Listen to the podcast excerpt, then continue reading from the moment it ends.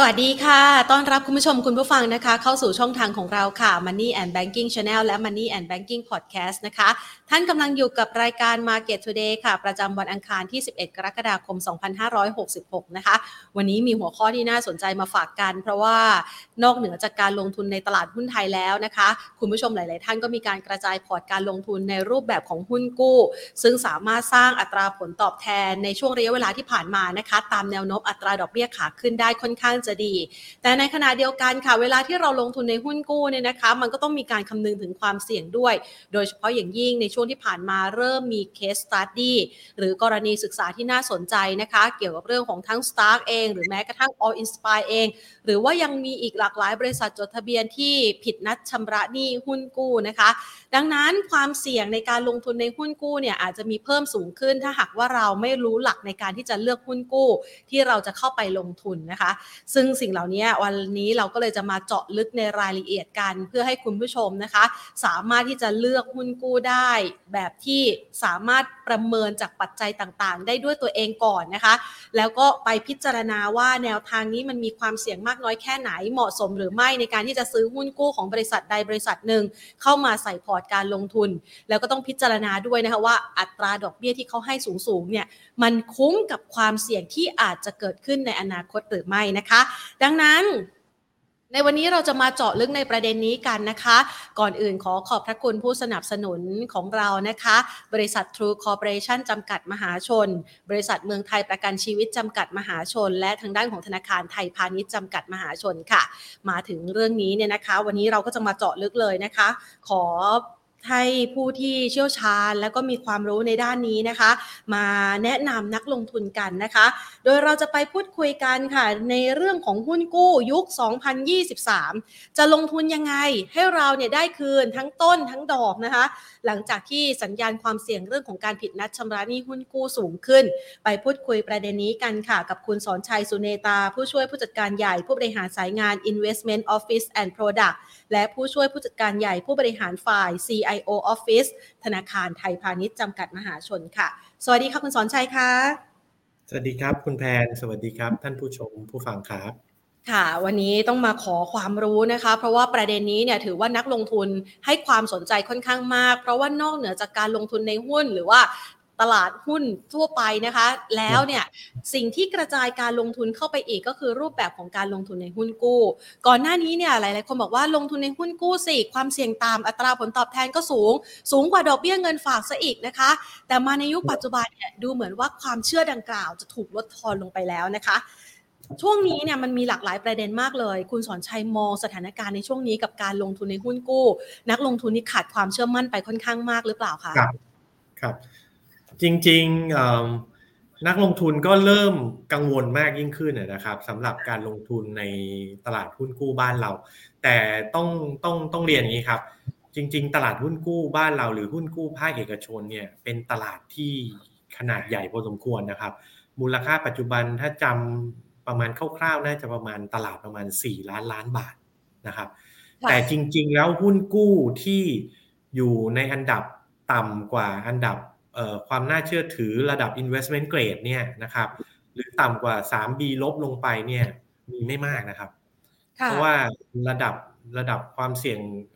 ที่ไม่มีเรตติ้งหรือมีเรตติ้งต่ำๆเนี่ยน่าจะอยู่สักประมาณ 2 0 0 0 0 0 3 0 0ล้านเท่านั้นเอง ซึ่งถ้าไปเปรียบเทียบกับสัดส่วน 4 ล้านล้านเนี่ยเป็นสัดส่วนที่น้อยมากนะครับ ประมาณ 4-5%ของสัดส่วนทั้งหมดนะครับ ฉะนั้นก็วิตกกังวลวิตกได้ครับ กังวลได้ แต่ว่าภาพตลาดโดยรวมเนี่ยจริง ๆ มีหุ้นกู้ชั้นดีเรตติ้งสูงๆเนี่ยเรตติ้งที่ปลอดภัยเนี่ยเป็นจำนวนมากกว่าเยอะเลยนะครับ กว่าหุ้นกู้ที่มีความเสี่ยงนะครับ อันนั้นก็เอ่อก็ก็ก็อาจจะเป็นภาพหลักๆ ภาพหนึ่งว่ากังวลได้แต่อย่าตกใจนะครับ เพราะว่ามันยังไม่ได้เกิดเหตุการณ์ที่เลวร้ายที่จะทำให้หุ้นกู้โดยรวมของตลาดเนี่ยแย่ไปนะครับครับค่ะ อ๋อฟังแบบนี้แล้วก็รู้สึกใจชื้นมากยิ่งขึ้นนะคะ เพราะว่าพอมันมีข่าวนะคะ ในกรณีของบริษัทจดทะเบียนที่ออกหุ้นกู้ ผิดนัดชำระหนี้เริ่มต้นมาจาก Stark หรือแม้กระทั่ง All Inspire นี่นะคะหลายๆคนบอกว่าโอ้โหโชคดีนะ ที่เราไม่ได้ถือครองหุ้นกู้นั้นอยู่ แต่ถ้าใครถือครองหุ้นกู้นั้นอยู่ก็รู้สึกว่าโอ้โหนี่เรารับความเสี่ยงไปเต็มๆเลยนะคะครับ หุ้นกู้อย่างนี้เนี่ยแสดงว่ามันมีสัดส่วนที่ค่อนข้างน้อย ยังมีหุ้นครักู้บที่เป็นหุ้นกู้ชั้นดี ให้คุณผู้ชมเนี่ยได้เลือกลงทุนอยู่ด้วยนะคะ ดังนั้นครับเอาใจได้นะคะ ทีนี้ใช่เราครัมาบดูกันบ้างค่ะ ดูกันต่อว่าเอ๊ะแล้วถ้าหากว่าเราอยากจะเลือกหุ้นกู้ชั้นดี สิ่งที่นักลงทุนที่จะต้องมีการประเมินหรือพิจารณาอันดับต้นๆเลยเนี่ย คุณสอนชัยช่วยสอนหน่อยสิคะว่าเราจะต้องดูอะไรบ้างคะอะครับอันอันแรกสุดก็ต้องเอ่อเอ่อ การลงทุนในหุ้นกู้เนี่ยเราต้องเข้าใจความหมายของการลงทุนในหุ้นกู้นิดนึงก่อนนะครับ หุ้นกู้เนี่ยมันเปรียบเสมือนกับเราเป็นเจ้าหนี้นะครับ เราปล่อยเงินกู้ให้กับผู้กู้ก็คือเอ่อคนที่เป็น issuer หรือผู้ออกหุ้นกู้นั่นแหละนะครับเอิ่มการปล่อยกู้เนี่ยไม่ใช่เราเป็นเจ้าของไม่เหมือนกับการที่ลงทุนในหุ้นสามัญใช่ไหมฮะที่เราเป็นเจ้าของบริษัท แต่การลงทุนในหุ้นกู้เนี่ยเปรียบเสมือนเราเป็นเจ้าหนี้นะครับ ดังนั้นการที่เราเป็นเจ้าหนี้เนี่ย เราก็ต้องดูว่าอะไรเป็นองค์ประกอบสำคัญของเจ้าหนี้แน่นอนครับ เวลาเราเป็นเจ้าหนี้หรือเป็นคนที่ปล่อยกู้เนี่ย สิ่งที่สำคัญที่สุดที่เราต้องดูก็คือว่าทำอย่างไรเราจะลงทุนไปแล้วหรือปล่อยกู้ไปแล้วได้รับเงินต้น พร้อมกับ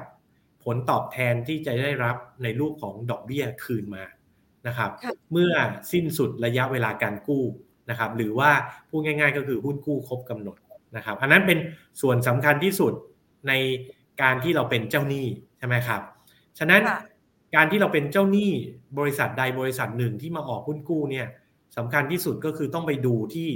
ความสามารถในการชำระหนี้นะครับของผู้ออกหุ้นกู้ว่า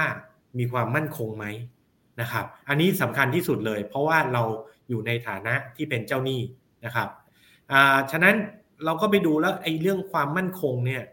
ของผู้ออกหุ้นกู้มันดูได้จากอะไรบ้างนะครับ มันก็ดูได้หลายประการมากเลยนะครับ อันแรกที่สุดง่าย ๆที่สุดเลยสำหรับนักลงทุนทั่ว ๆ ไปก็คือ ไปดูอันดับการจัดความอันดับความน่าเชื่อถือของหุ้นกู้นั้นๆนะนะครับ ว่ามีเครดิตเรตติ้งอะไรนะครับ การดูการจัดอันดับความน่าเชื่อถือเนี่ยอาจจะเป็นอะไรที่เป็นเบื้องต้นก่อนนะครับ แต่ไม่ใช่ว่าดูอย่างเดียวแล้วมันจะเพียงพอนะครับ เราต้องดูหลาย ๆ องค์ประกอบประกอบกันไปด้วยนะครับ อันแรกที่สุดไปดูเครดิตเรตติ้งก่อนอืมเครดิตเรตติ้งบ้านเราเนี่ยก็มีการจัดอันดับโดยสถาบันที่ได้รับการยอมรับนะครับ และรับรองจากกรอตนะครับ ไม่ว่าจะเป็น Fish หรือ Twist Rating เนี่ย เราก็ค่ะไปดูซิว่า Fish กับ Twist Rating เนี่ย ให้อันดับความน่าเชื่อถืออะไรบ้าง สูงที่สุดก็คือ 3A ใช่ไหมฮะ A 3 ตัวนะครับ ต่ำที่สุดของ investment grade ก็คือ 3B แล้วก็มีประจุลบนะครับต่ำกว่า 3B ลงมาก็คือ 2B อันนั้นจะเข้าค่ายเข้าข่ายไปสู่หุ้นกู้ที่มีความเสี่ยงสูงมากขึ้น หรือ below investment grade นะครับ below investment grade เนี่ยก็เป็นหุ้นกู้ที่มันอย่างที่เมื่อกี้ผมเรียนนะครับว่าตลาด below investment grade เนี่ยไม่ค่อยใหญ่นะมีสักประมาณ2แสนล้าน3แสนล้าน จากตลาดหุ้นกู้ทั้งหมด 4 ล้านล้านนะครับอืมฉะนั้นค่ะ การลงทุนในหุ้นกู้ below investment grade ก็ต้องระมัดระวังเพิ่มมากขึ้นเป็นพิเศษนะครับ อาจจะเหมาะสมกับนักลงทุนที่รับความเสี่ยงได้สูง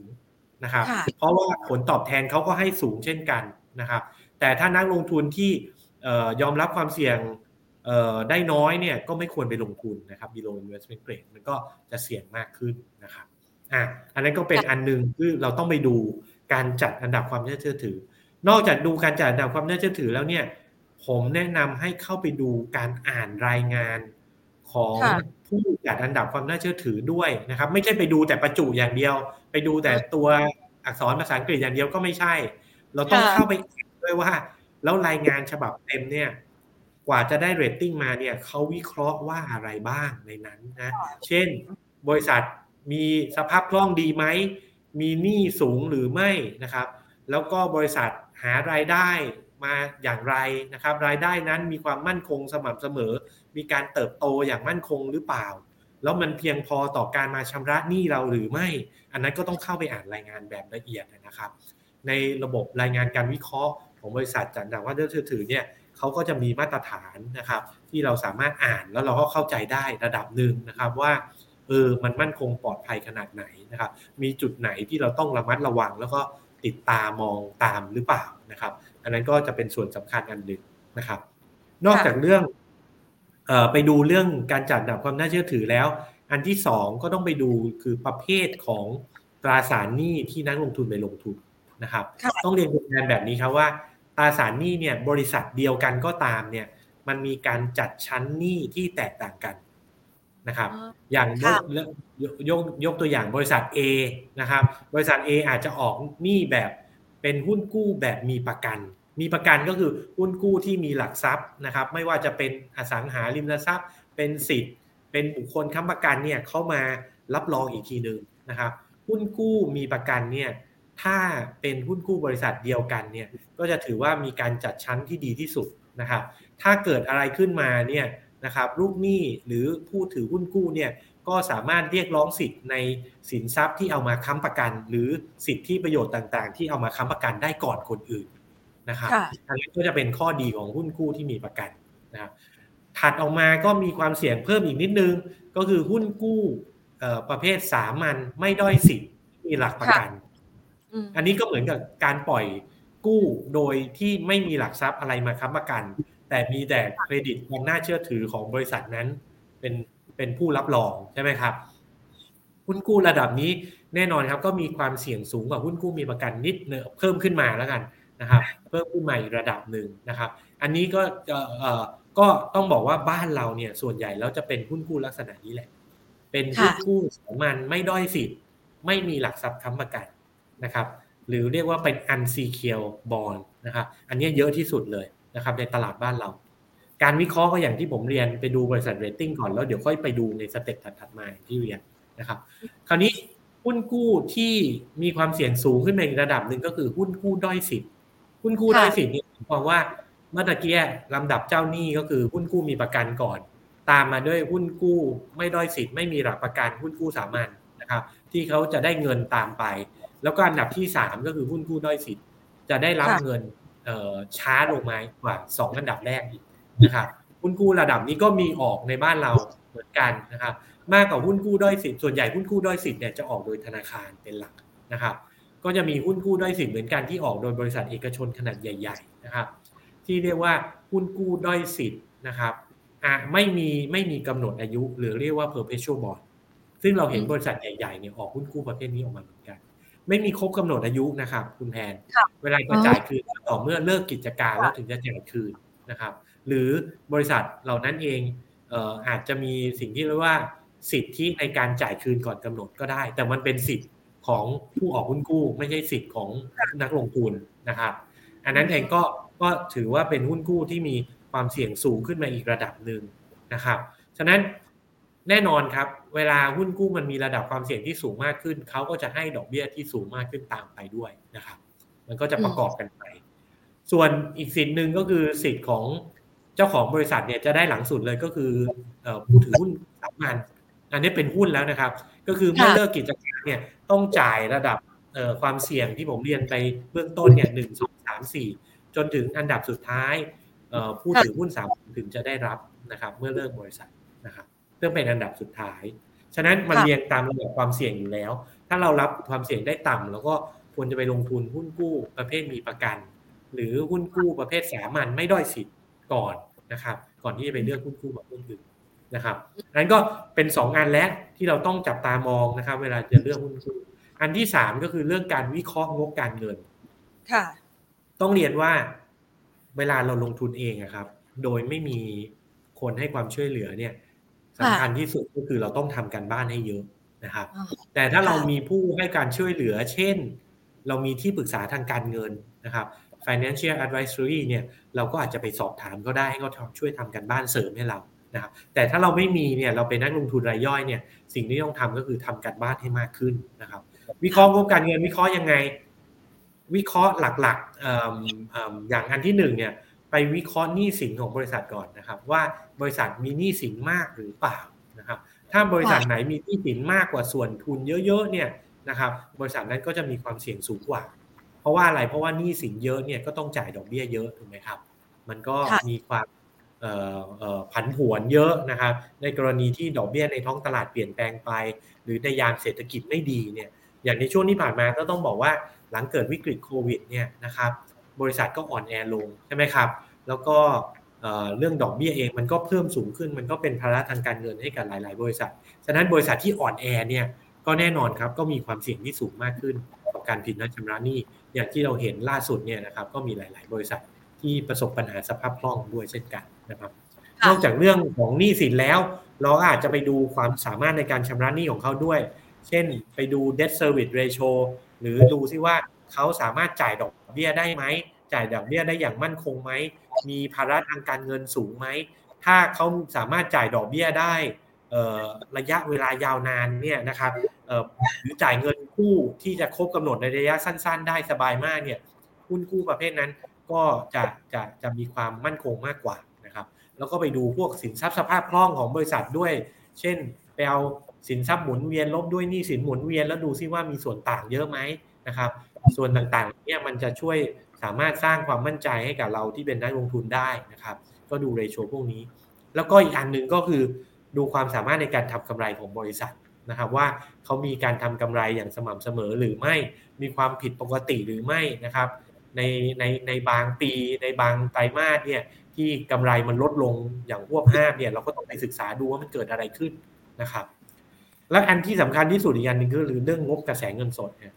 งบกระแสเงินสดเราต้องไปดูว่างบกระแสเงินสดเนี่ยโดยเฉพาะอย่างยิ่งกระแสเงินสดที่มาจากการดำเนินงานกิจการเนี่ยมันเป็นบวกหรือไม่ ถ้าไม่เป็นบวกเนี่ยนะครับ ก็ต้องรีบเข้าไปดูอย่างอย่างแน่ใจแล้วว่าเขาจะสามารถหากระแสเงินจากในทางอื่น ๆ มาจ่ายคืนนี้ได้หรือไม่ เช่น refinancing กับสถาบันการเงิน มีวงเงินหรือไม่ อันนี้ก็เริ่มลึกขึ้นไปนะครับ แต่ในหลาย ๆ จุดเนี่ย เราต้องบอกว่าไปดูแต่งบกำไรขาดทุนอย่างเดียวไม่พอนะครับคุณแพน เพราะว่าบางบริษัทเนี่ยมีงบกำไรสวยหรูมากเลย แต่ปรากฏว่างบกระแสเงินสดติดลบ ถ้าเป็นลักษณะเนี้ยต้องระมัดระวังแล้วต้องเข้าไปตรวจดูให้ดีนะครับ อย่างหลาย ๆ เคสที่กำลังเกิดขึ้นในบ้านเราเนี่ยนะครับ งบกำไรนะครับ อาจจะดูดี แต่เกิดจากการตกแต่งงบการเงิน แต่ปรากฏว่าพอไปดูงบกระแสเงินสด จากการดำเนินงานมันติดลบ มันเป็นเพราะว่างบกำไรดูดี มีเจ้าหนี้เยอะมากเลย มีลูกหนี้เยอะนะครับ มี account receivable สูง แต่ account receivable นั้นไม่ได้เป็นเงินสดออกมานะครับ มีแต่ตัวเลขทางบัญชี ซึ่งเป็นบัญชีที่ตกแต่งด้วยเนี่ยยิ่งน่ากลัวใหญ่เลย งบกำไรดูดีกำไร แต่กระแสเงินสดไม่มีเข้าบริษัทนะครับอย่างนี้ก็มีความผิดปกติ ฉะนั้นเราในฐานะที่เป็นเจ้าหนี้เนี่ยเราต้องดูงบกระแสเงินสดนะว่าเขามีเงินสดจริงหรือไม่ที่จะมาจ่ายหนี้เรา อันนี้ก็ฝากเอาไว้นะครับ ก็ต้องดูอีกประเด็นหนึ่งอีกอันหนึ่งที่ต้องดูเพิ่มเติม ดูเยอะแยะไปหมดเลยคุณแทนจะเห็นนะฮะ ต้องละเอียดถี่ถ้วนนะ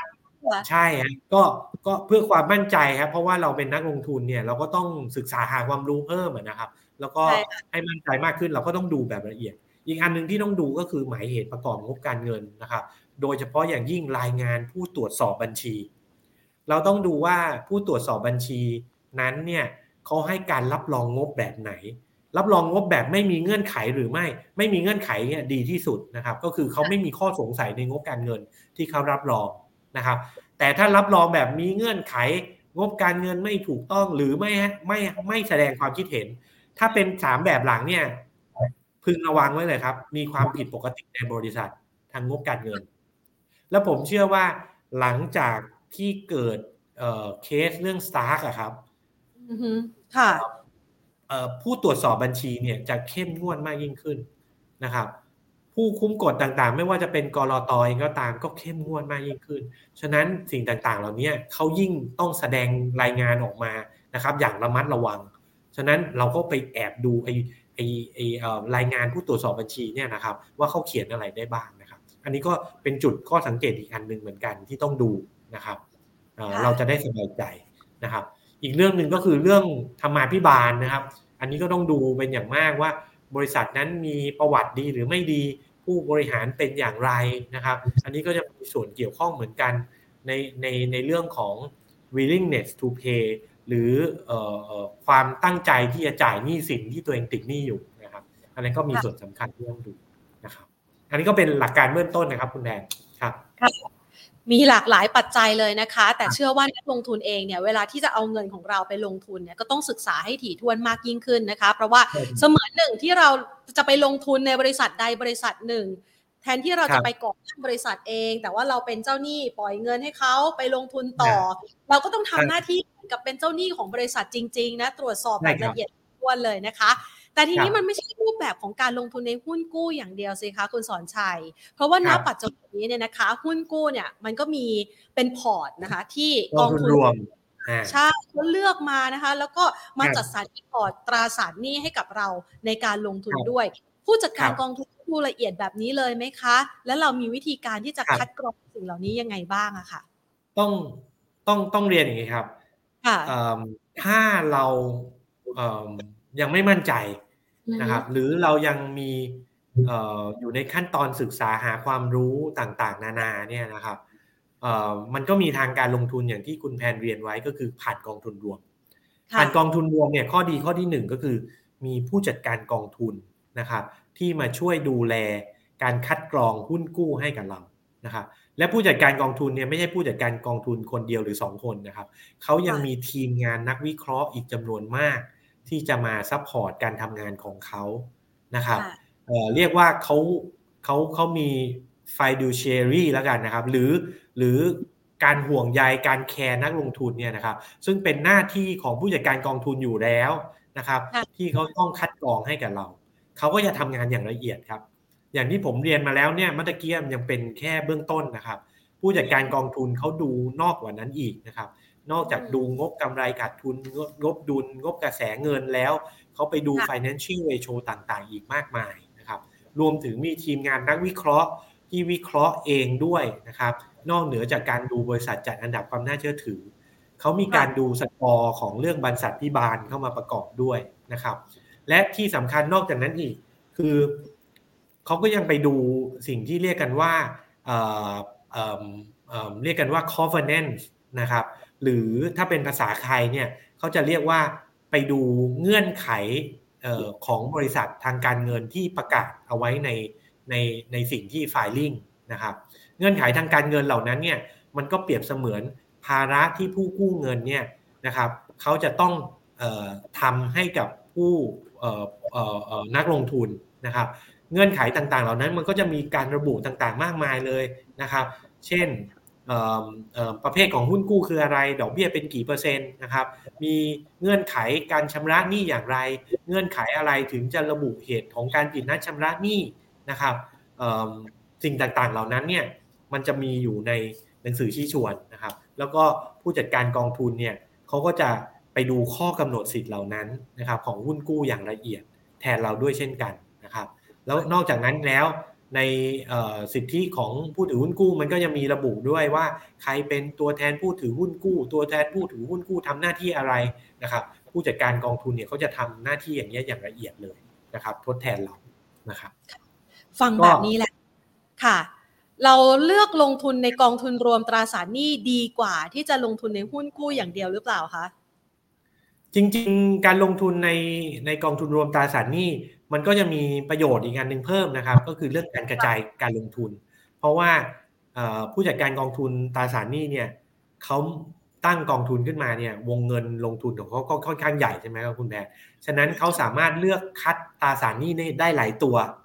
เมื่อคัดได้หลายตัวเนี่ยมันก็เหมือนเป็นการกระจายความเสี่ยงให้กับพอร์ตการลงทุนด้วยหนึ่งพอร์ตการลงทุนอาจจะมีหุ้นกู้สิบยี่สิบสามสิบตัวนะครับ ซึ่งมันก็กระจายไข่ไว้ในตะกร้าหลาย ๆ ใบ ซึ่งมันก็จะช่วยได้อันหนึ่งเหมือนกันนะครับ ของการกระจายความเสี่ยงนะครับ แต่ถ้าเราเป็นนักลงทุนที่มีเม็ดเงินไม่ใหญ่เท่าไหร่เนี่ยการลงทุนใน mutual fund หรือกองทุนรวมเนี่ยเป็นทางเลือกที่ดีในระดับต้นๆเลยนะครับ แต่นอกจากนักลงทุนนั้นมีความรู้สูงนะครับ แล้วก็สามารถมีวงเงินลงทุนใหญ่ด้วยเนี่ยนะครับ ก็สามารถเลือกลงทุนหุ้นกู้รายตัวเองได้ มันก็จะให้ผลตอบแทนที่ดีกว่าการที่ไปลงทุนผ่านกองทุนรวมด้วยนะครับ เพราะว่าการลงทุนผ่านกองทุนรวมเนี่ยนะครับเขาก็ต้องมีการหักค่าบริหารจัดการไปบ้างนะครับเอ่อสำหรับเป็นเป็นค่าดูแลนะครับ ซึ่งเอ่ออันนั้นก็อาจจะทำให้ผลตอบแทนมันน้อยกว่าการที่เราไปลงเองนะครับ แต่การลงเองแน่นอนครับ การทำการทำกันบ้านมันก็ต้องเยอะมากขึ้นใช่ไหมครับเอ่อ หรือถ้าเราเอ่อมีเม็ดเงินใหญ่มากๆเนี่ยเราก็สามารถลงทุนเองได้ แต่ถ้าเม็ดเงินไม่ใหญ่มากเนี่ยกองทุนรวมน่าจะเป็นทางออกที่ดีที่สุดของการกระจายความเสี่ยงครับคุณแม่ครับค่ะแม่ระหว่างที่เรากำลังคุยกันอยู่นี้นะคะ มีคุณผู้ชมส่งคำถามกันมาหลายท่านเหมือนกันนะคะ เดี๋ยวเราจะตอบคำถามให้นะคะ หลังจากที่เรา ตรวจสอบข้อมูลต่างๆ ให้เรียบร้อยกันก่อนนะคะ เพราะว่ามันมีหลายหัวข้อเลยที่เราจะมาชวนคุณผู้ชมช่วยคิดนะคะ หรือว่าให้มีความใส่ใจมากยิ่งขึ้นเกี่ยวกับประเด็นของการเลือกลงทุนในหุ้นกู้นะคะ ทีนี้มาดูต่อสอนชัยคะก็คือเวลาที่เราจะลงทุนเนี่ย เราอาจจะต้องพิจารณาหลากหลายปัจจัยเลยนะคะ แต่พอมันพิจารณาไปแล้ว มันมีวิธีจับสัญญาณไหมคะ พอลงทุนไปแล้ว เราจะจับสัญญาณได้ยังไงว่าอุ๊ยเอาละบริษัทที่เราลงทุนใน หุ้นไป มันเริ่มมีความติดขัดนะ ติดขัดขนาดนี้มันถึงจะน่ากังวลใจ แล้วมันอาจจะนำไปสู่ความเสี่ยงในการผิดนัดชำระหนี้หรือว่าสูญเงินที่เราลงทุนไปได้อะค่ะ ครับ อันอันแรกสุดนะครับ ต้องดูอย่างนี้ต้องต้องดูแน่นอนฮะเมื่อกี้บอกหุ้นกู้ เราเป็นเจ้าหนี้สำคัญที่สุดคือความมั่นคงของเขา ความมั่นคงของเขาอาจจะดูได้จากข้อที่หนึ่งก็คือหนี้ ระดับหนี้ของบริษัทที่เราเข้าไปลงทุนเนี่ยมันเพิ่มมากขึ้นอย่างต่อเนื่องหรือเปล่านะครับถ้าเขามีหนี้สินเพิ่มขึ้นอย่างต่อเนื่องเนี่ยแน่นอนครับความเสี่ยงมันสูงมากขึ้น อันนี้อาจจะเป็น signal อันหนึ่งที่เราดูได้ อันที่สองเราก็ต้องไปดูสภาพคล่องของบริษัทนะครับว่าบริษัทมีสภาพคล่องลดลงหรือไม่นะครับอันนั้นก็อาจจะเป็น signal อีกอันหนึ่งเหมือนกันนะครับแล้ว signal อีกอันหนึ่งก็คือว่าไปดูซิว่าบริษัทนี้เวลาเขามากู้เงิน ต่อเนื่องเนี่ยในระยะหลังๆ เนี่ยดูเหมือนว่าเขากู้ยากขึ้นไหมเขาจ่ายดอกเบี้ยแพงขึ้นไหมนะครับ มันเป็นเหมือน supply demand ครับ ถ้าเกิดว่ามี supply ออกมากู้เงินเยอะๆ แต่ demand ความต้องการของนักลงทุนโดยทั่วไปไม่มีเนี่ย ก็พึงระมัดระวังไว้ว่าสงสัยบริษัทนี้เริ่มมีปัญหาในการกู้เงินแล้วนะครับ อันนี้ก็จะเป็นส่วนหนึ่งเหมือนกันที่บ่งบอกว่าสภาพคล่องอาจจะเริ่มขาดแคลนมากขึ้นสำหรับบริษัทนั้นนะครับ อีกอันหนึ่งที่ต้องดูเทียบเคียง แต่อาจจะไม่ใช่ปัจจัยหลักก็คือราคาหุ้นของบริษัทนั้น ถ้าบริษัทนั้นอยู่ในตลาดหลักทรัพย์ แล้วเขากู้เงินด้วยเนี่ยนะครับบางทีผู้จัดการกองทุนก็ไปดูราคาหุ้นเหมือนกันว่า เอ๊ะ ราคาหุ้นมันผันผวนผิดปกติ แล้วมันลงเยอะหรือไม่ ตอนที่จะออกมาออกหุ้นกู้เนี่ย ถ้าลงเยอะๆเขาก็ต้องไปสืบแล้วว่ามีข่าวอะไรหรอ ที่ทำให้หุ้นของบริษัทมันลดลงเยอะมากๆนะครับ มันเกี่ยวข้องกับเจ้าหนี้บ้างหรือไม่ ถ้ามันเกี่ยวข้องก็พึงระมัดระวัง นะครับอาจจะมีเหตุปัจจัยใด ๆ ที่เกี่ยวกันนั้นนะครับ แล้วก็อีกอันนึงก็เรื่องพวกเครดิตดาวเกรด แต่อันนี้มันมาช้านะครับ กว่านักวิเคราะห์ของบริษัทจัดดับก็น่าจะถือจะทำการวิเคราะห์ทีเนี่ยมันก็ต้องรองงบการเงินอะไรออกเนี่ยนะครับเราก็ดูเทรนก็ได้ครับว่าบริษัทนั้นมันมีเทรนของการที่เครดิตเรตติ้งมันลดน้อยถอยลงตลอดเวลาหรือไม่นะครับ อันนั้นก็แสดงถึงความเสี่ยงของตัวบริษัทด้วยเช่นกัน ที่มันมีความเสี่ยงเพิ่มมากขึ้น อันนี้ก็จะเป็นสัญญาณที่เราควรจะจับตามองนะครับ แต่ถ้าจะจับตามองให้ลึกกว่านั้น ยากครับ ก็คือต้องทำกันบ้านเยอะ แล้วก็ต้องไปแกะงบการเงินครับ อย่างหลาย ๆ สิ่งเนี่ยที่เราเห็นความผิดปกติ เช่น เอ๊บริษัทนี้ทำไมโตเร็วผิดปกติ มีกำไรเยอะผิดปกติกำไรนั้นออกมาเป็นกระแสเงินสดจริงหรือไม่เนี่ยนะครับ ต้องใช้การวิเคราะห์ในใน ในระดับที่ลึกมากขึ้นนะครับ อันนี้ก็ก็อาจจะต้องถามที่ปรึกษาทางการเงินนะครับ หรือถ้าไม่ถามที่ปรึกษาการเงินก็อาจจะสอบถามไปยังบลจบริษัทเครดิตเรตติ้งนะครับ ถ้าเกิดเขาช่วยได้เขาก็จะจะจะเล่าให้เราฟังนะครับครับค่ะมันก็จะเป็นสิ่งต่างๆเนี่ยแหละครับ ที่จะต้องดูค่ะ จริงๆเนี่ยจากสัญญาณที่คุณสอนชัยให้มา มันก็สามารถจับสังเกตได้บางส่วนแล้วนะคะ เพราะว่าส่วนใหญ่เนี่ยมันจะมี เขาเรียกว่ามี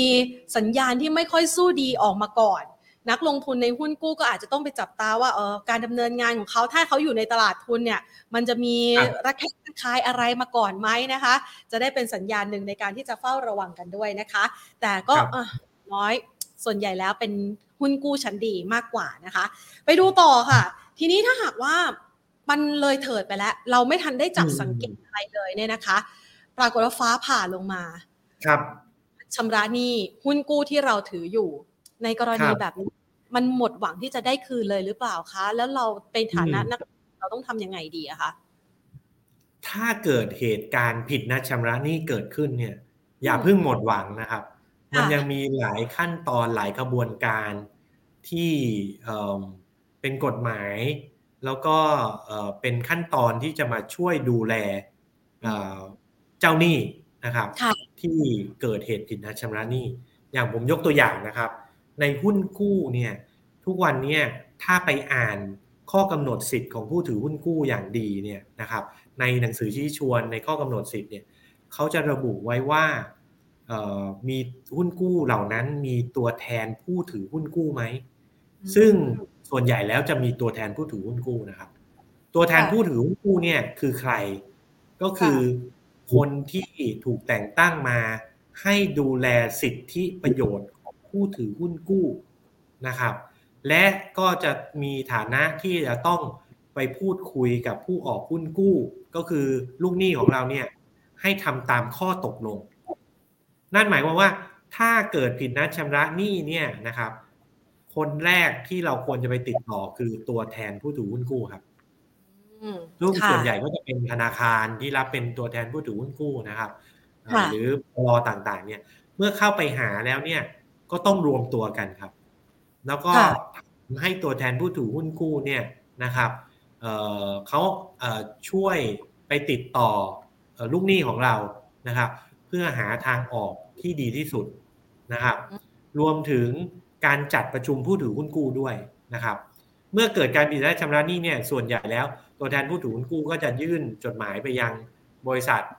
ผู้ออกหุ้นกู้นะครับ ให้ปฏิบัติตามสัญญาก่อนนะครับ เมื่อปฏิบัติตามสัญญาไม่ได้เนี่ยนะครับ มันก็จะมีขั้นตอนถัดมาก็คือบริษัทนั้นนะครับ อาจจะอยู่ในช่วงที่อ่อนแอ แต่ไม่ถึงกับล้มละลายก็มีนะครับ บริษัทนั้นก็อาจจะเข้าสู่สิ่งที่เรียกว่าการฟื้นฟูกิจการนะครับ เมื่อทวงถามให้จ่ายหนี้แล้ว ตัวแทนผู้ถือหุ้นกู้ทวงถามไปแล้ว ก็ยังไม่มีจ่ายเพราะว่าบริษัทยังอ่อนแออยู่แต่บริษัทไม่ล้มเนี่ยก็สามารถเข้าสู่กระบวนการฟื้นฟูกิจการได้ เมื่อมีผู้ยื่นคำร้องขอฟื้นฟูกิจการไปยังศาลล้มละลายกลางนะครับ นั้นศาลล้มละลายกลางก็จะบอกว่างั้นคุณก็ต้องไปทำแผนมาเสนอว่าแผน ที่คุณจะฟื้นฟูกิจการของบริษัทเนี่ย ให้กลับมามั่นคงดังเดิมเนี่ยเป็นอย่างไรใช่ไหมครับ เมื่อเข้าสู่แผนแล้วเนี่ย ต้องเอาแผนนั้นเนี่ย มาให้เจ้าหนี้นะครับ รับรองก่อนนะครับ ว่าเจ้าหนี้เห็นด้วยร่วมกันไหมนะครับณวันนั้นเองเนี่ย ตัวแทนผู้ถือหุ้นกู้จะทำหน้าที่นี้นะครับ แทนพวกเรานะครับ ก็คือต้องเรียกประชุม เจ้าหนี้ทั้งหมดนะครับ เจ้าหนี้ทั้งหมดก็ไปรวมตัวกัน เจ้าหนี้ในฝั่งของหุ้นกู้เนี่ยก็ไปรวมตัวกัน แล้วก็ดูซิว่าเขาเสนอแผนอะไรมา แผนนั้นในฐานะที่เราเป็นผู้ได้มีส่วนได้ส่วนเสียเนี่ยเรายอมรับหรือไม่ใช่ไหมครับ เมื่อ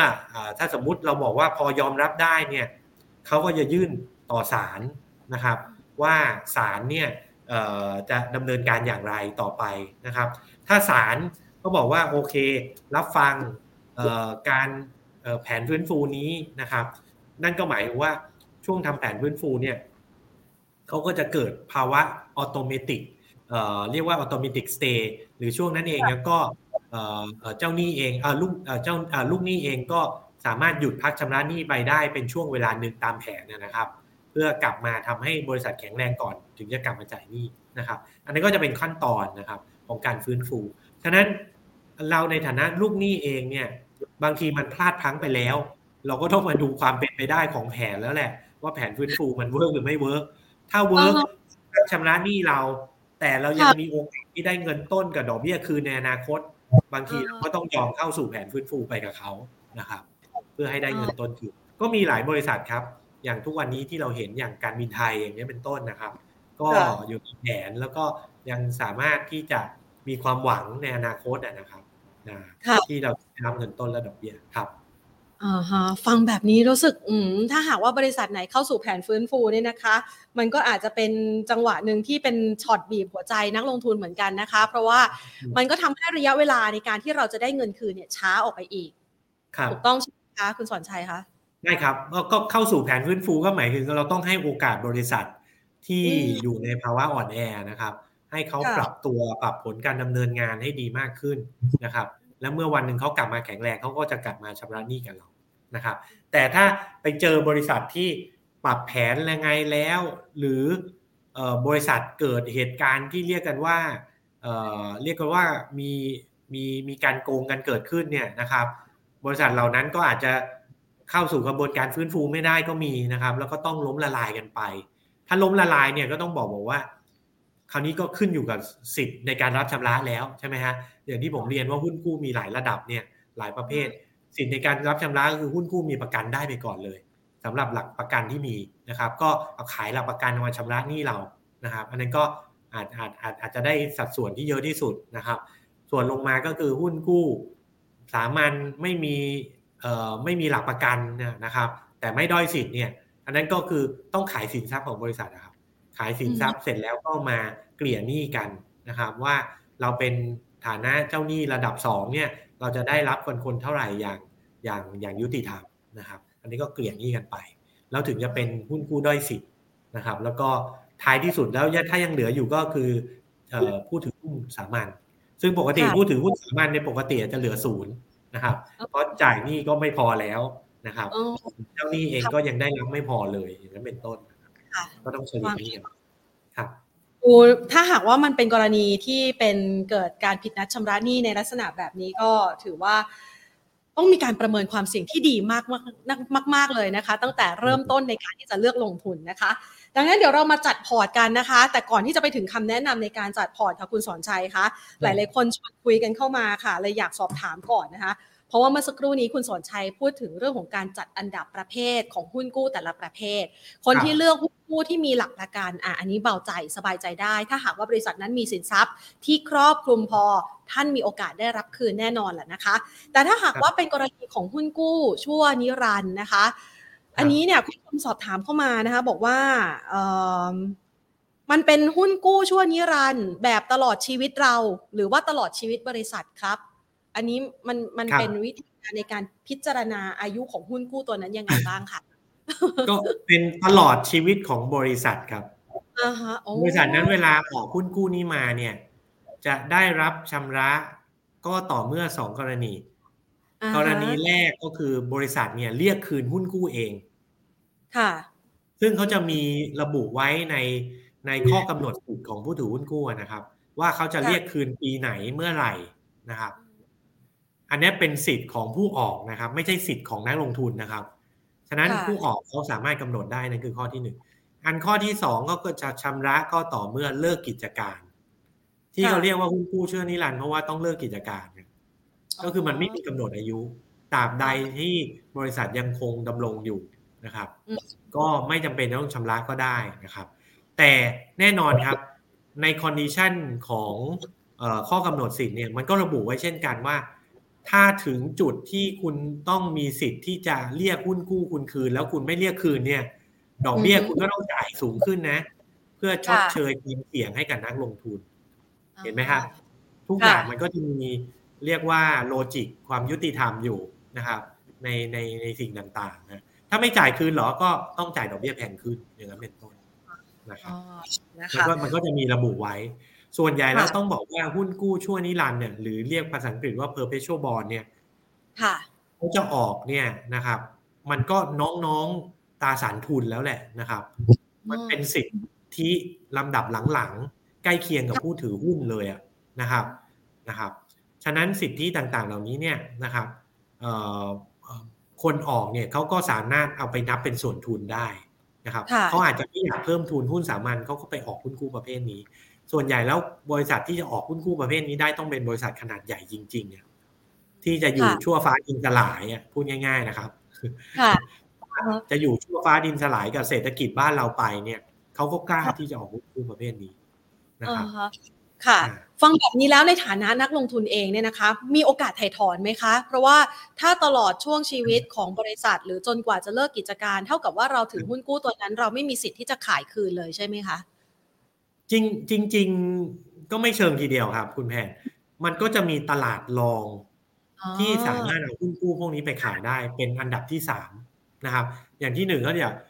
ผู้ออกหุ้นกู้เรียกคืนหุ้นกู้เอง อันดับที่สองก็คือเลิกกิจการ อันดับที่สามก็คือเอาไปซื้อขายในตลาดรองตราสารหนี้ครับ แต่สภาพคล่องของหุ้นกู้ประเภทนี้ก็อาจจะน้อยกว่าหุ้นกู้ปกติ ฉะนั้นเวลาเอาไปขายก็อาจจะใช้เวลานานสักนิดหนึ่งนะครับกว่าจะขายออก นะครับ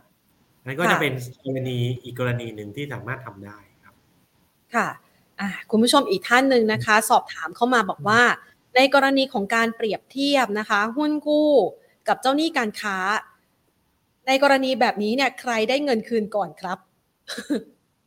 อืม เป็นคำถามที่ดีนะครับเอ่อเอ่อโดยปกติแล้วเจ้าหนี้การค้ากับ เอ่อเจ้าหนี้สามัญเนี่ย เอ่อ เกือบจะเป็นส่วนเดียวกันนะครับหรือว่าพารีพาสูกันนะครับ ก็ไม่ไม่เอ่อไม่มีไม่มีสิทธิประโยชน์ที่แตกต่างกันครับ ค่ะอ่าฮะก็คืออยู่ในฐานะเจ้าหนี้เหมือนกัน แล้วเดี๋ยวก็ค่อยๆมาใส่รายละเอียดลงไปอีกนะคะ ว่าในกรณีของการได้คืนเนี่ยมันจะเป็นยังไงลำดับชั้นเป็นยังไงกันบ้างนะคะค่ะพอเราพูดถึงสัญญาณของการผิดนัดชำระหนี้เนี่ยนะคะ คุณผู้ชมบอกว่า ถ้าหากว่าเราเนี่ยจะลองพิจารณา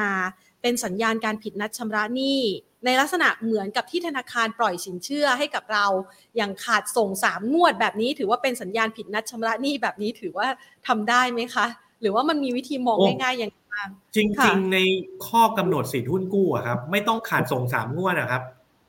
แค่ขาดส่งงวดเดียวก็ถือว่าเป็นเหตุแห่งการผิดนัดชำระหนี้แล้วครับ ค่ะถ้าเป็นหุ้นกู้ทั่ว ๆ ไปนะครับ ไม่ใช่หุ้นกู้ชั่วนิรันดร์นะครับ เป็นหุ้นกู้ทั่วๆไปเนี่ย ผิดนัดชำระหนี้แค่ครั้งเดียวเนี่ย ก็ถือว่าดีฟอลแล้วนะครับก็คือไม่สามารถทำตามสัญญาที่จะจ่ายดอกเบี้ย ที่ระบุไว้ตามหลักเกณฑ์ที่กำหนดในข้อกำหนดสิทธิ์นะครับแต่สิ่งที่เราจะ observe ได้เนี่ยเราก็ไป observe เนี่ยครับ อย่างที่ผมบอกนะไป observe ดูจากงบการเงินของเขาก็ได้นะครับ ดูที่ว่าสภาพคล่องมันยังดีอยู่หรือไม่ อันนั้นอาจจะเป็น ซิกแนวการบอกเหตุ ไปดูราคาหุ้นของเขามีอะไรผิดปกติไหม แล้วราคาหุ้นที่มันลงมีความเชื่อมโยงอะไรกับเรื่องหนี้ของบริษัทหรือไม่ อย่างนี้ก็อาจจะดูซิกแนวได้เบื้องต้นครับ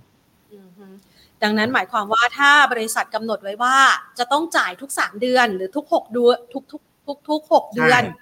ถ้าสามเดือนครบแล้วไม่ได้ตังดอกเบี้ยจ่ายตรงนั้น ให้เราเฝ้าระวังเลยใช่ไหมคะ มันผิดนัดชำระหนี้เลยครับ ก็ถือว่าผิดนัดชำระหนี้แล้ว คราวนี้เราจะอนุโลมให้เขาผิดนัดหรือเปล่าเนี่ยก็ขึ้นอยู่กับเราเราต้องแจ้งตัวแทนผู้ถือหุ้นกู้เราไปทวงถามก่อน ถ้าทวงถามเสร็จเอ่อยังไม่ได้แล้วก็จะจัดประชุมกันเกิดขึ้นนะครับพอจัดประชุมเนี่ยเราก็ไปต่อรองกับบริษัทต่อฮะว่าบริษัทคิดว่ายังไงงวดนี้ไม่จ่ายงวดหน้าจะจ่ายไหมถ้าเกิดเขายืนยันว่างวดหน้าจะจ่ายจ่ายสองงวดทบกัน เราก็อาจจะยกเว้น ถือเหตุไม่ผิดนัดชำระหนี้ก่อนก็ได้นะครับ อันนี้ก็ขึ้นอยู่กับตัวแทนผู้ถือหุ้นกู้ กับพวกเราครับที่เป็นผู้ถือหุ้นกู้ที่จะตกลงกับเขาครับค่ะได้ความรู้เยอะมากๆนะคะ ทีนี้มาถึงขั้นตอนของการจัดพอร์ตแล้วละค่ะ เพราะว่าในช่วงเวลานี้เนี่ยนะคะ มันมีหลากหลายปัจจัยที่อาจจะไปลดทอนความสามารถในการชำระหนี้ของบริษัทที่มีการออกหุ้นกู้นะคะ หรือแม้กระทั่งมันมีสินทรัพย์ทางเลือกอีกด้วยนะคะ ที่จะมาเลือกทด การลงทุนในหุ้นกู้ ในภาวะที่อัตราดอกเบี้ยเนี่ยยังสูงอยู่ พร้อมกับไปกับการที่จะต้องกระจายความเสี่ยงของพอร์ตด้วยแบบนี้ค่ะ คุณสอนชัยแนะนำการลงทุนหุ้นกู้ ในการเข้ามาจัดสรรพอร์ตการลงทุนให้แต่ละท่านยังไงบ้างอะคะอ่าครับ ก็ต้องบอกว่าปีนี้กับสองสามปีข้างหน้า ผมว่าน่าจะเป็นปีทองของการลงทุนในตราสารหนี้นะครับ ไม่ใช่ตราสารหนี้ประเทศไทยอย่างเดียวนะตราสารหนี้ทั่วโลก มันเป็นเพราะว่าดอกเบี้ยเนี่ยมันปรับตัวเพิ่มขึ้นเยอะพอสมควรใช่ไหมครับ เมื่อดอกเบี้ยปรับตัวเพิ่มขึ้นเยอะเนี่ย มันก็ทำให้นักลงทุนเนี่ยได้รับผลตอบแทนจากดอกเบี้ยที่สูงมากขึ้นนะครับ อย่างหุ้นกู้ในต่างประเทศสกุลเงินดอลลาร์เนี่ยได้ดอกเบี้ย risk free rate ก็ตกเกือบ5%แล้วนะครับ ก็คือ US Treasury หรือพันธบัตรสหรัฐเนี่ยก็ได้เกือบ5%นะครับมันก็อยู่ในระดับสูงนะครับสำหรับพันธบัตรระยะสั้นๆเนี่ยนะครับ หุ้นกู้บ้านเราก็เหมือนกันเวลาดอกเบี้ยนโยบายของทปทปรับเพิ่มขึ้นเขาก็ต้องให้ดอกเบี้ยเพิ่มมากขึ้นนะครับฉะนั้นผมมองว่าใน 1-3 ปีข้างหน้าเนี่ยเป็นปีทองของการลงทุนที่จะได้รับผลตอบแทนในรูปดอกเบี้ยที่สูงมากขึ้นนะครับ แต่การจัดพอร์ตเนี่ยนะครับ เราก็ควรลงทุนไม่เพียงแต่หุ้นกู้ภายในประเทศด้วย มันก็ควรลงทุนในหุ้นกู้ต่างประเทศด้วยเช่นกันนะครับ เราไม่ควรที่จะทิ้งไข่ไว้ในตะกร้าใบเดียวนะครับ ทิ้งไก่ทั้งหมด หุ้นกู้ไทยอย่างเดียวก็ไม่ดีไปหุ้นกู้ต่างประเทศบ้างก็ได้ แต่หุ้นกู้ต่างประเทศเนี่ยเรารู้จักน้อย เราก็ไปลงหุ้นกู้ต่างประเทศผ่านกองทุนรวมก็ได้นะครับหุ้นกู้ในประเทศ ถ้าเรารู้จักไม่ดีพอ เราก็ให้ลงทุนผ่านกองทุนรวมหุ้นกู้ตราสารหนี้ภายในประเทศก็ได้นะครับ แล้วเหล่านี้แหละสำคัญที่สุดก็คือเรื่องการกระจายความเสี่ยงนะครับ ก็ควรที่จะลงทุนในหุ้นกู้แต่ละตัวไม่มากจนเกินไป นะครับ ไม่มากจนเกินไปดูอย่างไร ก็ดูซิว่าลองลองทดสอบความรู้สึกเราสิถ้าสมมุติเรามีเงินร้อยบาท หายไปสิบบาทเนี่ย เรากังวลไหมนะครับ ลงไปร้อยเหลือเก้าสิบาท หรือลงไปเหลือเก้าสิบาท เราก็ยังกังวลก็ต้องลดลงมาเหลือเก้าสิบห้าบาทละเรายังกังวลไหมเราก็ทดสอบแบบนี้แหละนะครับ ถ้าทดสอบแบบนี้ ถ้ายิ่งรับความเสี่ยงได้น้อย เราก็ยิ่งต้องกระจายการลงทุนเยอะ ๆ นะครับ อันนี้ก็เป็นหลักการครับ ก็ควรกระจายการลงทุนทั้งหุ้นกู้ไทยและหุ้นกู้ต่างประเทศนะครับ แล้วถ้ารับความเสี่ยงได้น้อยก็พยายามยึดมั่นการลงทุนอยู่ในหุ้นกู้ที่มีการจัดระดับความน่าเชื่อถือสูงสูงหรือกองทุนรวมที่ลงทุนแต่ investment grade เป็นต้นนะครับแล้วอย่างช่วงนี้ก็ต้องบอกว่าอัตราดอกเบี้ยนโยบายมันก็ใกล้เข้าสู่จุดสูงสุดแล้วนะครับ ฉะนั้นการลงทุนในกองทุนรวม ก็ควรจะลงทุนในกองทุนรวมที่มีอายุยาวมากขึ้น หรือลงทุนในหุ้นกู้เอง เราก็สามารถลงทุนในหุ้นกู้ที่มีอายุยาวมากขึ้นได้เช่นกันนะครับอย่างค่าเฉลี่ยการลงทุน 5 ปี 7 ปีอย่างนี้เป็นต้นนะครับเราก็สามารถขยายอายุเวลาได้ แต่ก็ต้องเลือกลงทุนในหุ้นกู้ที่มีความมั่นคงค่อนข้างสูงอยู่นะครับ เพราะว่าพีเรียดข้างหน้าที่เรากำลังมองออกไปเนี่ยเราอาจจะเจอสภาวะที่เรียกว่าเศรษฐกิจกำลังชะลอตัวลงนะครับดังนั้นหุ้นกู้ชั้นดีก็จะปลอดภัยมากกว่าหุ้นกู้ประเภทจังบอลหรือ below investment grade ครับมี ค่าเฉลี่ยอัตราดอกเบี้ยที่มันน่าจะเหมาะสมไหมคะ คือเดี๋ยวนี้มันก็มีตั้งแต่ระดับสักประมาณ 2%ขึ้นไปนะคะ บางบริษัทก็หูสูงมาก 7-8%แบบนี้ อัตราเมื่อเทียบกับเรตติ้งแล้วเนี่ย โดยเฉลี่ย ผลตอบแทนว่าดอกเบี้ยที่เราควรจะพิจารณาเนี่ยมันอยู่ในระดับเหมาะสม มันควรจะอยู่ที่ประมาณเท่าไหร่ล่ะคะอย่างอย่างอย่างคุณแพนบอกเลยครับ ผลตอบแทนนี่มันแตกต่างกันมากเลย บริษัทจ่ายระดับความน่าเชื่อถือดีๆ มั่นคงสูงเนี่ยเขาก็จะให้ดอกเบี้ยค่อนข้างต่ำนะครับที่ต่ำเนี่ยพูดถึงระดับประมาณ 3-4%เนี่ยนะครับหุ้นกู้ชั้นดีๆนะครับอายุประมาณ 5-6 ปีเนี่ยก็น่าจะอยู่ประมาณนั้น เราเราเราเราดูได้อย่างไรว่าเหมาะสมเนี่ยจริง ๆ มันมีสมาคมเอ่อมันมีเอ่อสมาคมตราสารหนี้นะครับแห่งประเทศไทยเนี่ยก็สามารถเข้าไปดูเว็บไซต์ก็ได้ไทย BMA เนี่ย เขาก็จะมีเปรียบเทียบให้เราดูเลยว่าหุ้นกู้ชั้นดีอายุหนึ่งปี ควรจะมีผลตอบแทนเท่าไหร่5ปีผลตอบแทนเท่าไหร่ เราเข้าไปดูอย่างเว็บไซต์ก็ได้นะครับ เพื่อเปรียบเทียบ แต่แน่นอนครับหุ้นกู้มันมันมันเป็นสัจธรรมเลยครับหุ้นกู้ไหนจ่ายดอกเบี้ยแพงเนี่ยมันไม่มีของฟรีในโลกครับ ยิ่งแพงมากเท่าไหร่ เราต้องตั้งสงสัยไว้ก่อนว่าเขามีความเสี่ยงสูงมากขึ้นเท่านั้นนะครับ ถ้าเสี่ยงสูงมากเรายิ่งต้อง กระจายการลงทุนเยอะๆ แม้ว่าเรารับความเสี่ยงได้นะครับ เราก็ควรจะลงน้อยๆ ไม่ลงเยอะๆ กับเงินของเราทั้งก้อนนะครับ ครับผมวันนี้นี่ได้รับความรู้เยอะมากเลยนะคะ ยิ่งเห็นรายละเอียดเนี่ยยิ่งทำให้คุณผู้ชมนะคะมีโอกาสในการที่จะไปเลือกสรรนะคะ แนวทางในการที่จะคัดเลือกหุ้นกู้ มาใส่พอร์ตการลงทุนได้มากยิ่งขึ้น หรือแม้กระทั่งนะคะ คุณผู้ชมที่ฟังอยู่นะปัจจุบันนี้เนี่ยจะได้มีโอกาสในการที่จะไปดูว่า รายละเอียดที่เขามาบอกนะ มีประกันไม่มีประกันมีผู้แทนผู้ถือหุ้นกู้ไหมด้อยสิทธิ์หรือไม่ด้อยสิทธิ์อัตราดอกเบี้ยเท่าไหร่อะไรแบบนี้นี่ต้องใส่ใจมากๆเลยนะคะ วันนี้คุณสอนชัยก็มาให้ความรู้กับเราแบบเต็มที่เลย คุณผู้ชมบอกว่าวันนี้ได้รับความรู้มากๆเลยครับ ขอบคุณมากครับคุยกันสนุกเลยนะคะวันนี้ต้องขอขอบพระคุณคุณสอนชัยมากนะคะ ที่มาให้ความรู้ในด้านการลงทุนกับเรากันค่ะ สวัสดีค่ะ สวัสดีครับ สวัสดีครับคุณแขนครับ สวัสดีครับท่านผู้ชมครับ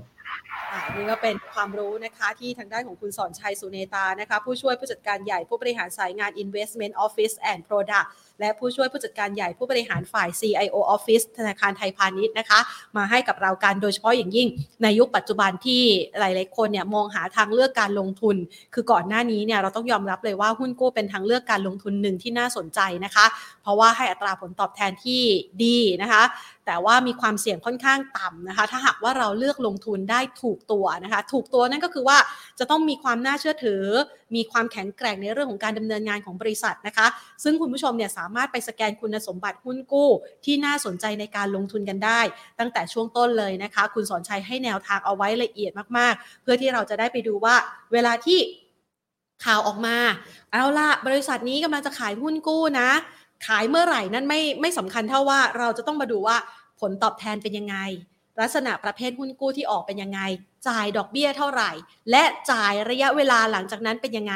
และสถานะการดำเนินงานต่างๆ ของบริษัทแข็งแกร่งเพียงพอที่เราจะเลือกลงทุนหรือไม่นะคะ เพื่อให้ท่านเนี่ยสามารถ สร้างผลตอบแทนที่ดีได้จากการลงทุนในหุ้นกู้แหละค่ะ ก็ฝากเอาไว้นะคะสำหรับคลิปนี้นะคะ ไม่เพียงเท่านี้สำหรับท่านใดอยากจะหาความรู้ต่างๆ เพิ่มเติมในรายละเอียดเหล่านี้นะคะ ทางด้านของเว็บไซต์ของธนาคารไทยพาณิชย์ก็มีตอบโจทย์ในเรื่องนี้อยู่ด้วยเช่นกันละค่ะ วันนี้หมดเวลาลงแล้วนะคะลากันไปก่อน สวัสดีค่ะ